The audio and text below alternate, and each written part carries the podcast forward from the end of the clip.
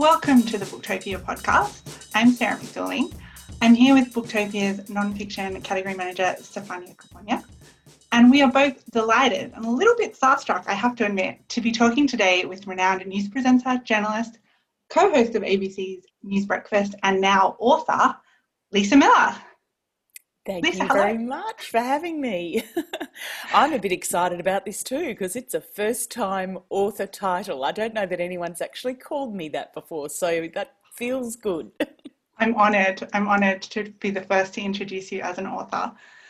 Um, for all the people listening who haven't been lucky enough to get a little sneak peek at your book, would you be able to tell them a little bit about your upcoming memoir, Daring to Fly? Daring to Fly came about because I found myself with a year in Melbourne where I was locked up pretty much. And it just got me thinking about a lot of things. My mum and dad had passed away in the last few years while I was overseas. And I don't know that I'd ever really processed that grief either. But at one of their memorial services, um, an old family friend had said, You should write you should write about your family. And Leigh Sales, who's a, my best buddy, she has often said, You had a childhood not a lot of people had. And that was a childhood in the country. And I was a kid with a big dream and lucky enough to end up being able to follow that dream to become a journalist. But then, like everyone's lives, you have roller coasters and hiccups along the way. And um, I had to get over a, a fear, a terrible fear that I had. And then when I finally achieved my dream and I was overseas, I realized there were a whole lot of other challenges that I hadn't even taken into account. So it's a book about fear, it's a book about joy, because throughout all of this, I've managed to keep my resilience and find the joyful moments in life. But it's also what I would like it to be is a tribute to country Australia and a childhood that not a lot of people get a chance to experience. I'm so excited for people to read this. Um, we were we were chatting a little bit before the podcast about how I was suffering from that. Um, I feel like I know you really well from seeing you on TV all the time, but actually, we are strangers. um, is there anything that you hope people like me who feel like they've already got a really good idea of who you are and are really familiar with you, is there anything you particularly want them to take away from this book or think that they might learn in this book that oh, they don't think, already know? Yeah, no, I think they'll learn a lot because I went into it knowing that I couldn't hold back if I was going to do it. I think with a memoir, you've got to be honest with your readers. You owe that to people. I mean, look, there are moments in my life that I kept to myself because I think there's got to be some kind of limit. But I think people will learn pretty much that what they see on the telly, hopefully, is what I am behind the scenes. I don't have two personalities. I try to be pretty genuine. I try to, you know, be kind and think about other people. But I want them to know that when they see me reporting from the Paris attacks or from outside the White House or wherever I might have been, and I look super confident and like I've got it all going on, inside is still that eight year old kid from Kilkivan with lots of nerves and wondering whether I was good enough and feeling like you had imposter syndrome.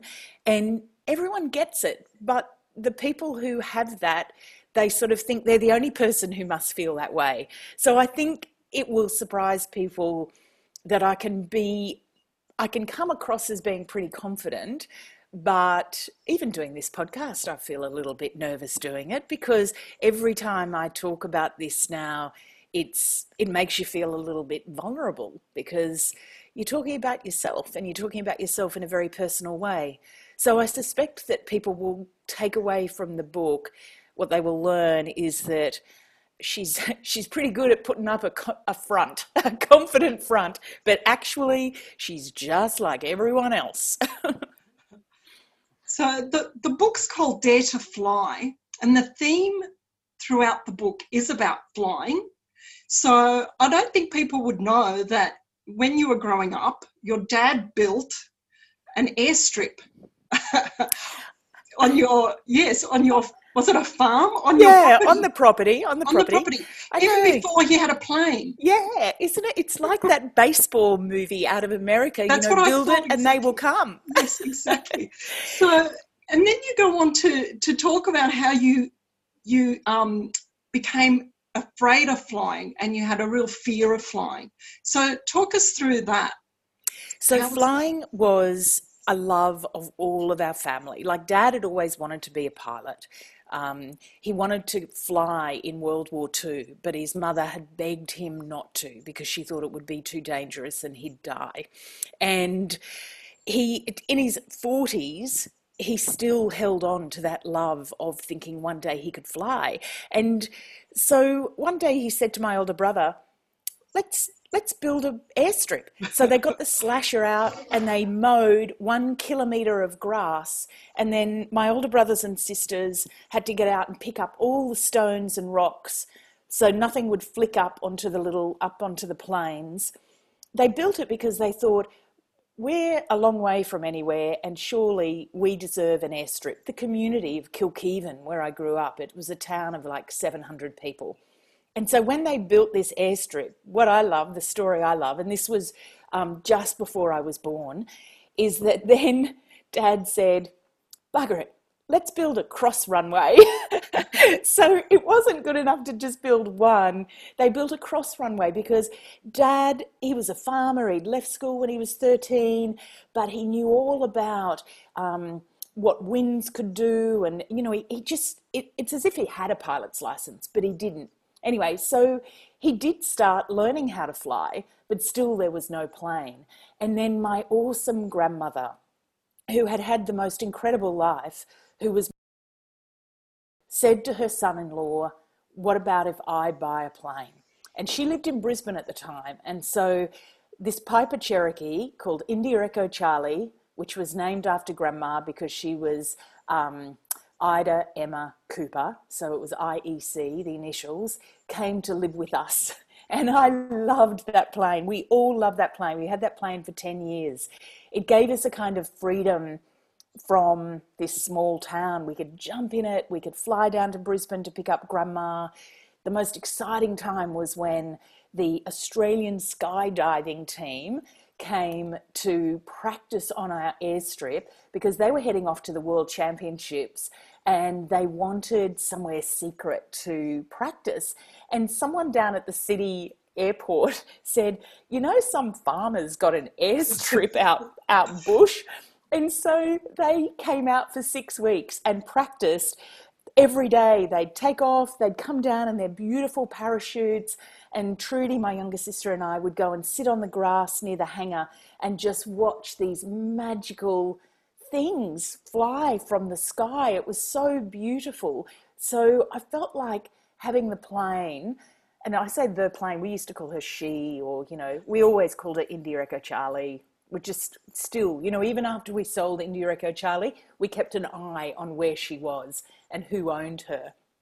So here is the terrible thing. Here's the here's the tragedy of my brother learned to fly, my sister wanted to be a hostie. I love flying. I was a TAA junior wings member. My dad loved flying. And then when I was a junior reporter in Townsville, I was in a mid-air incident that was really scary in a thunderstorm and an engine stalled on a six-seater plane. And that moment I had no idea it was going to have the most incredible ramifications on my life. For the next 10 years, I developed a fear, slowly built up until it got to the point where if you said to me, You're going to get on a 737 from Sydney to Melbourne in three days, I would start having diarrhea. I was so terrified of that concept. I was a reporter still, and I was flying places, so I had to do the job. Like I never, I never not got on a plane, but the fear was so great. I couldn't take sleeping tablets or anything like that because I always had to work at the other end. On the morning of the departure for our honeymoon, I said to my then husband, I'm sobbing at the airport and I'm saying, How could you do this to me? how could you organize a honeymoon that involves flying to mm. Greece? And I was so upset. So I just wanted to give people a bit of an idea about because a lot of people say, "Oh, I don't like flying," or "I'm afraid of flying." Yeah. I was truly afraid of flying, but I was dreaming of being a foreign correspondent. Yes. And my dad would say, "Oh, Lassie, Lassie, it's so safe," and and the whole family were distressed for me because they all loved flying they, you know, like if our family was sitting around at lunch and there was the sound of a plane outside, we would all run out and grab the binoculars and see what kind of plane it was. Was it an underwing plane, an overwing plane? Was it an A340 heading to Hong Kong? We'd all know what was going on. and so for me to develop this fear of flying was such a huge thing in my life. And, mm-hmm. um, yeah, it, it built up and built up until we got to one particular day where my husband just said, This cannot go on. So, how did you address it? In the book, you touch on that. So, tell people what you did, how, how, how you overcame it. Yeah, well, I did a fear of flying course. Yeah. But one of the best things that the course instructors said to me was, You've taken a decade to create this monster of a fear inside of you, it's going to take work and it's going to take time to get rid of it. And it, it, took a couple of years, and I worked super hard at it.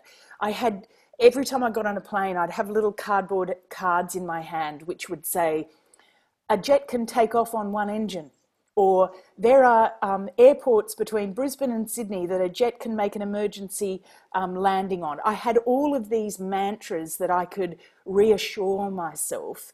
Um, but because for the while I had the fear, I was convinced every time I got on a plane that I would die, like I knew I was going to die. And it, this was just before 2001, mm. which was handy for me because it meant that when I did the Fear of Flying course, it was with Ansett, which no longer exists. But Ansett had such great respect for their fearful flyers that if you got on the plane and you, it was on your boarding pass, it said fearful flyer. And so the the air, the attendant would immediately look at that and go, "Would you like to sit in the cockpit, Miss Millar?" And they would let you do your flying because you were a fearful flyer who'd done the course. They would let you do your flying in the cockpit. And so, of course, because I was like Rain Man of every crash, every detail, I would just challenge the pilots for the whole flight. So they must have hated it when I got on board because I'd say, When was this jet last serviced? Can I please see the maintenance logs? Why does the air conditioning drip water? I know, I'm making myself sound just so crazy. Explain it. Were you actually sitting in the cockpit yes, with yes. the pilots? I know. Oh my God. What a world. Can you imagine it? No. so I know. So um, then I had this really funny time when, uh, because of there'd been these um, pilot strikes, I think in the mm. 1980s, and we ended up with a lot of foreign pilots in Australia. And so I got on this plane once. It was an Ansett plane, and it was a French pilot and French Ansett pilot. So I go through my, you know, I say, thank you, I'm a fearful flyer, yes, yes. And I say, now just confirming, you know, a, a Boeing jet can take off on one engine, correct? I'm saying this to the pilot, right? And the pilot says, the pilot says in this really thick French accent, he says, Oh, yes, it can happen, but it would not be pretty. and of course, I think I should not be sitting here with this pilot. If he does not know that he's supposed to be giving me comfort and not suggesting that you know taking off on one engine would not be pretty. Oh dear. Anyway funny times you've got to laugh about it it did it took me a while to get over it and even when i first became a foreign correspondent which was after 2001 mm. and i moved to america um, for my first posting in washington i was still a bit nervous. It was taking a lot of effort to work on it, but I was improving all the time. But I had a wonderful producer in the ABC office in Washington who had a list of um, airlines that I felt comfortable flying on, and she called it the Safe Felisa planes. And so she would book all our travel, and every now and then she'd make a mistake, and I'd say, Mm-mm-mm-mm that's the airline that crashed in the Florida Everglades, and all they've done is change their name. They haven't fixed their maintenance. And she like, you oh, applied. okay.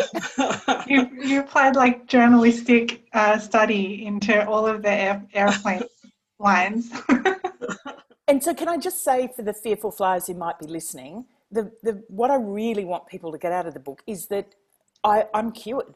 I'm so cured that I went from being someone who couldn't get on a 737 without being sick to now thinking, when can I fly again? I cannot wait for that feeling, it, you know, and it, it was so empowering for that to happen, to, to overcome a fear and it's the most incredible feeling in my life. So I think if I had to go through that fear just to feel what was on the other side of it, then I, I would live through that fear again because recovering from it has made me just feel like I can do so much more. You, you touch on a few fears in the book, including swimming, um, which I found interesting. So, someone from coming from Queensland that didn't know how to swim because you were from a country town. So, um, take us through some of the fears that you've um, that you've had in your life and how you've overcome those. Yeah, the swimming one is a funny thing, and I think it goes to people not really understanding what a childhood is like in country Australia. Um, there are no pools nearby. You don't learn how to swim as a kid unless your parents are going to drive you long distances. I mean, I was confident enough that if we went to the beach, I'd splash around, and in a swimming pool, I'd grip onto the edge like a little monkey making my way around. That's all fine. But to actually swim laps, so after I got over the fear of flying, and in and but but it was a bit scary. And then when we moved to Gympie, and I was in this bigger school, they had a pool. Everyone knew how to swim. There was a swim coach there that I was afraid of. So it was just something that never really happened. I never became someone who could swim laps. After I got over the fear of flying and I was living in Washington, a friend suggested that I try to do a triathlon. And this is what I mean about what getting over a fear does for you, because I thought, oh, okay, let's give it a whirl. Let's give it a whirl, I said. Um, but the funniest moment when I they got me a coach and he was this fantastic, gorgeous African American guy, so kind, lovely voice. So we have our very first swimming session in this pool in southwest Washington. And I've met him at six o'clock in the morning on a winter's day. And I jump in the pool and he says, Okay, show me what you got. And I splash up you know, I get to the end and I get out, you know, looking pretty confident because I'm a Queenslander. I think that I, I think that I can swim, you know. And he said, "Oh, I guess we can work with that." And then I discovered later he'd written in his notebook, "Lisa, swimming is her weakest link." he persevered. He taught me how to swim. He said, I think we're going to deconstruct it. And he tossed me a paddle board and said, How about you just kick your legs up to the end? I was 41 years old. But anyway, then I jumped in the Potomac River um, for the triathlon and I competed it, completed it, and felt really good about it. And then my friend said, Oh, well, that's a sprint triathlon, so now you should do an Olympic distance triathlon. And it was hard, but I did it. Three and a half hours of just slogging around in pouring rain. It was a miserable day. But when people said to me, Why did you do an Olympic distance triathlon? I say, Because I got over a fear of flying. So I find it all very connected. Highly motivating friend of yours who keeps challenging you to do it. he's he's run 200 marathons and wrote a book about it. wow. Mm. So you also um, talk a lot about your your father, who was a parliamentarian. So you'd go and visit him in Canberra, and what I was fascinated by was the fact that you were so enthralled by the journalists there, rather than the politicians. Instead of watching the politicians during um, question time, you're watching the journalists. So, what fascinated you about them? I don't know. I don't know why it started. I know when it started, and it was when I was super young and I had a tape recorder and I used to interview members of the family, like when I was five. We found a tape from when I was 10 interviewing my dad about World War II. And then I'm interviewing him about the boycott of the Moscow Olympics. And then I say to him, okay, Clarrie, that's enough. We've got to wrap it up there. So at the age of 10, I was wrapping up my father. I mean, I do think that's a, a, little bizarre. What I can say is that we grew up, because we grew up in the country, the ABC was the only thing we listened to and the only thing we consumed. There was one other commercial TV station, and we weren't allowed to watch it because of the ads, and mum didn't think the programming was appropriate. And occasionally we'd have it on, and then she'd jump in front of it if she thought there was something her daughters shouldn't see. And um, so it was the ABC, and there was a real respect about the ABC that, um, you know, there'd be a tap on the plate, or it'd be like everyone had to be quiet. So I guess I grew up thinking that what those people did and what they said was something to be respected. And then when I went down to Canberra with Dad, we'd go down on school holidays to spend time with him when Parliament was sitting, to actually see them in action to see them rushing in and jostling for space in the gallery above um, the members of parliament. I just, I mean, I never, ever, and have never ever thought, gee, I'd like to be a member of parliament. but I have always thought, I can't wait until I'm a journalist. And dad was probably a bit really at the beginning, but then he was a fantastically supportive dad. Both my parents were. I dedicate the book to them saying that it's in memory of the best support crew a daughter could ever have because that's what they were like. I mean, you know, dad used to record on VHS every story I ever did, except by the time he hit record, it was normally like 20 seconds into the story. So we had piles of VHS tapes of half stories of Lisa Millar's career. but that just gives you a sense of how supportive they were. And dad had said, look, um, you know, I, I really admired Richard Carleton, who presented mm. at that stage an ABC show called The Carleton Walsh Report. And dad organised a meeting between the two of us, and Richard was just um, so enthusiastic and encouraging. I think I was probably about 16 at the time, so maybe 17. And he just said, Look, if you're going to do this, if you're going to be a journalist, don't bother being mediocre because there's thousands of them out there. If you're going to do it, be good. And I wrote that message down on a piece of motel, the Telopea Park Motor Inn in Canberra. I know that because I've still got the piece of paper from that motel um, from 30 years ago, Richard Carleton giving me that bit of advice. That's so cool. What a cool story. um, and you went to you went to university really young as well.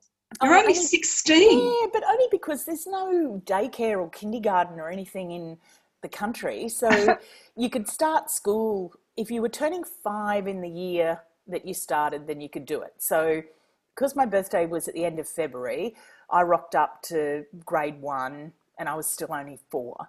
Um, and it was pretty confronting. I mean, I cried hmm. most of the time because I'd never been away from mum. I'd just been on, you know, at home with mum and dad. It's not like you had plane. play dates or anything like that. And um, and so that meant then that when I started university, I turned up at orientation week moving from Gympie to Brisbane when I was still only 16. So I don't know. I don't know how mum felt comfortable letting me do that. I mean, I did board with a family. We answered an ad in the paper, in the classifieds, and I lived there for a year. So at least there was that little bit of extra security. But um, yeah, it was pretty full on. I mean, look, the worst thing about it was that I, I never even knew how to get to the rec club at uni because I was too sort of shy and felt out of place. And there was this super cute boy that I liked, and he said, Oh, you know, I'll meet you for a drink at the rec club. And I thought, Well, A, I don't have a fake ID, I don't even know where it is. And I felt so embarrassed I never showed up. So he probably thought I stood him up. His name was James, just in case he ever wants to come and say hello You're out there, James. you touched on um, just earlier that you went to Washington the first time after 2000 2001. But you literally received the news that you were traveling there days before the September 11 attacks. So, as someone who was scared of flying and had just gotten over your fear, talk us through what that was like. Oh, look, I think that was probably the least of my concerns, to be honest, because at that moment, when I, with so many Australians, were watching those attacks occur late in the evening, Australian time, I was just thinking of the enormity of the story.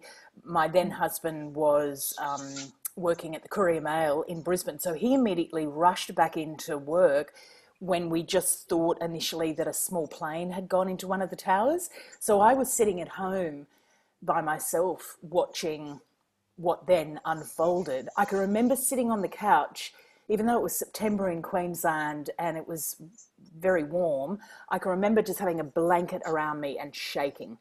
Um, they I told had the me same just, reaction. Yeah, they told me just three days earlier that yeah. I was going to be the North America correspondent. Um, but I was not going to be getting there for another three months because you have to do the hostile environment training, you have to get the visa. I mean, there's a whole lot of steps you have to go through before you lob into a country to become a correspondent. So the first thing, I guess, yeah, no, look, I didn't really think about the fear of flying aspect then. I mean, it did bother me once I got to America because flying then became such a tense, you know, security fraught exercise.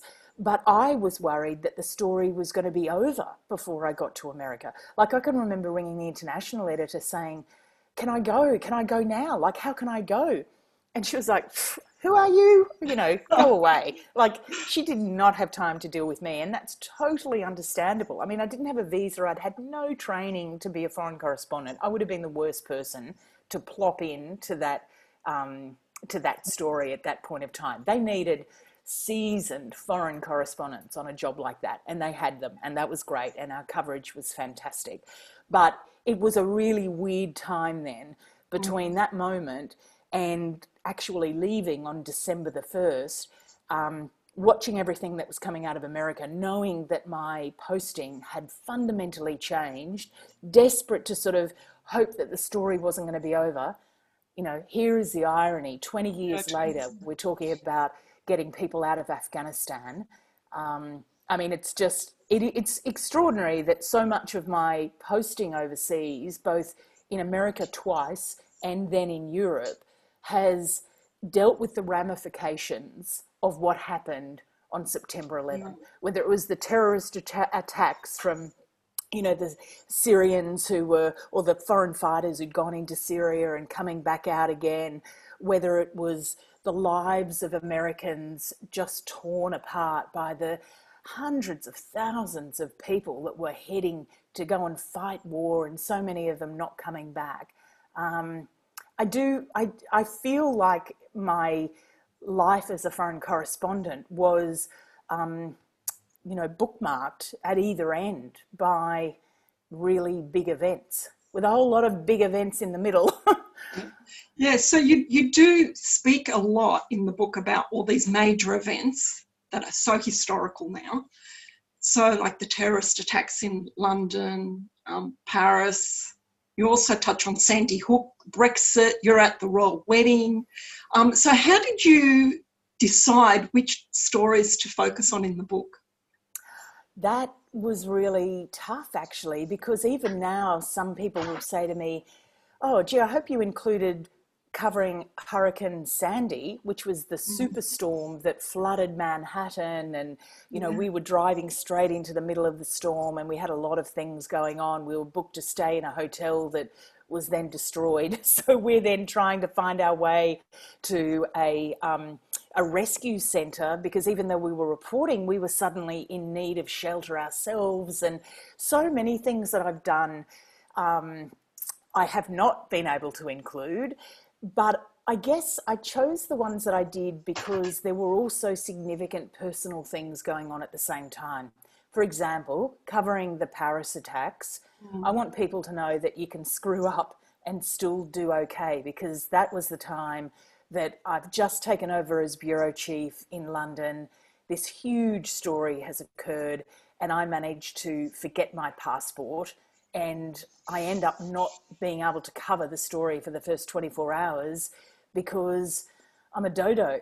And I, I thought my career was over. I thought, how can I be the bureau chief and have done something so fundamentally basic? I ended up at the port of Dover. My colleagues had to keep going into France. I was stranded at two o'clock in the morning trying to find a way to get back to London.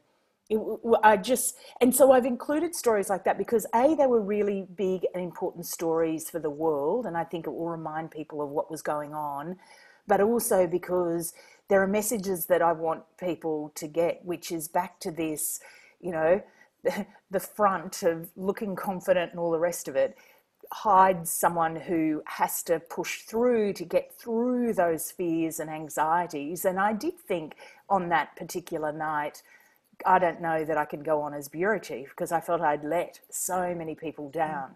And it was Phil Williams, who was our chief foreign correspondent, who actually said to me, you know what, in two weeks, no one is going to be talking about the fact that you forgot your passport. And he was totally right. Of course, you know, we were covering this massive story. I mean, people were not bothered by that. But I guess, you know, the other stories, I wanted in 2017 to show the personal and physical toll, not just on me, but on everyone I worked with in the Bureau, because it was so relentless. It was, you know, it was almost every few days there was a terrorist attack or something terrible had happened. The phone used to go in the middle of the night, and I'd just say, What's happened? What's happened? Like it, that's what it got to. It would only have to give the smallest little beep, and I would be awake and I'd be out the door. Um, when I covered the Italian earthquake, when 300 people died, my partner got up with me when the phone rang and he turned on the television, he made me a coffee, and he said, Oh, Sky News is saying only 12 dead. I think you'll be right. I'm going back to bed. And I rang him from Italy and said, I had to go, um, you know, and I'll see you in a week or so. Like you just, you, you never knew when you were going to be launched into something. You didn't know what you were going to be facing. I mean, it was, it was incredible. Like I would do it all again. I'd absolutely do it all again. But I also understood what it was like to be constantly hyper alert, constantly vigilant, that that has got to start taking a toll. And, you know, and the fact that I was overseas when both my parents passed away is sad. I mean, I was in Ireland when I was doing a piece to camera in Dublin, and my sister rang and said, I think dad's going to die in the next hour. And I said to the cameraman, Come on, we're going to finish this piece to camera. Now, you know, just from this chat, how much my father mm. meant to me, both my parents. The fact that I, you know, as a foreign correspondent, we have to compartmentalize everything. You can't you got to just keep doing the job. You've got to deal with what's in front of you. And so I needed to finish that story so I could then fall in a heap when I got the phone call, which I did get an hour later. Oh my goodness. So um, tell us a little bit about DART training. So that's something that has changed journalism over the recent years. So explain what that is. So the DART Centre for Journalism and Trauma not the dart board, um, not the game, not the pub game. Um, the Dart Centre for Journalism and Trauma is an international group which, over the last couple of decades, has worked very hard at doing two things at helping people in the media be better at their job and treat people in a more empathetic way, that you're not causing more damage when you intrude on people's lives when they're mm. grieving which we are doing. We're, we're intruding, even if some people say they do want us. Um, it also teaches you how to look after yourself so you don't end up falling in a heap because media is scattered with you know alcoholics and broken relationships and also the worst thing is people who leave because they just can't handle it anymore they can't handle one more car crash or you know one more terrorist attack or whatever it might be. And so I've learnt so much from DART. And, and one of those things that I've learnt is that to recognize the signs of when things are becoming too much. And that happened to me in London when I went to the dentist. In the middle of everything, you sometimes just try to clutch onto things that are a little bit normal. So on my one day off, in between the Manchester Arena attacks, the London Bridge attacks, the hung election campaign, the Grenfell fire, the building that burned and people were trapped, I thought, I'll go to the dentist. And so I went to the dentist, and the dentist asked me if I'd been flossing. And I started crying. And then I started sobbing, and I couldn't stop sobbing. And I said, and then I started laughing because I knew why I was sobbing. I was not bothered about my flossing habits, even though I should be bothered by them because they're very bad. What was happening was that all of the grief and tension of the last six months had just chosen that moment, that trigger of that question to come pouring out of me. And I was laughing because I said to the dentist, I'm okay. I know what's happening here. And I guess that's, and it, it's normal. Like if, I would be abnormal if the kinds of things that I'd covered had not had an impact on me. And what DART has taught me is it's normal to feel things. We're not bulletproof, but recognize it and then work out what you can do once you see those signs. So I took a month off. I took a month off. I came back to Australia reconnected with the family, and then went back and did another year of my posting. Oh, Lisa, I could listen to you talk and talk like with. I, I don't want to wrap up, but I, I we are a little bit running out of time. So um, just just before we we end this podcast that I wish we didn't have to end, I just wanted to ask what's up next for you. It's a bit of a cheeky question. You're a very busy woman, um, but having written your first book, I just wondered, you know, are there any plans for maybe another one where you can put in all those stories that didn't fit into this one? um, no, no plans. I'm enjoying breakfast far more than I thought I would, even though I get up at three o'clock in the morning. But it's the most stable job I've had for a while. At least I know I'm going to be in my own bed every night, and that's a really nice feeling. And I think writing the book made me realize oh, I've got a bit of spare time actually now that I've written a book and I'm no longer having to write it. So I've taken up singing lessons because oh I, want on, I, want to put on a cabaret show when I'm 60. That is amazing. I can't sing. I so can't is that another fear that you're facing? I'm not very afraid of it, but I just thought, you know what? Why not? I'm going to put on a cabaret show when I'm 60. I'm going to do the singing version of my memoir. but first, learn how to sing. I love this, the stage show of Daring to Fly. I can't wait. Absolutely. well, Lisa, thank you so, so much for joining us today. It's been so wonderful uh, chatting with you and, and hearing you speak. And for everyone listening, you can grab your copy of Daring to Fly by Lisa Millar at your local bookstore or online at Booktopia. Thanks for listening and never stop reading.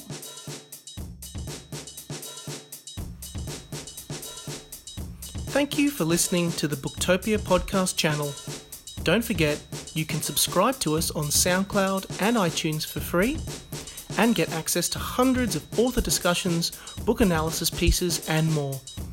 Or, if your eyes need a workout, head to Booktopia TV on YouTube.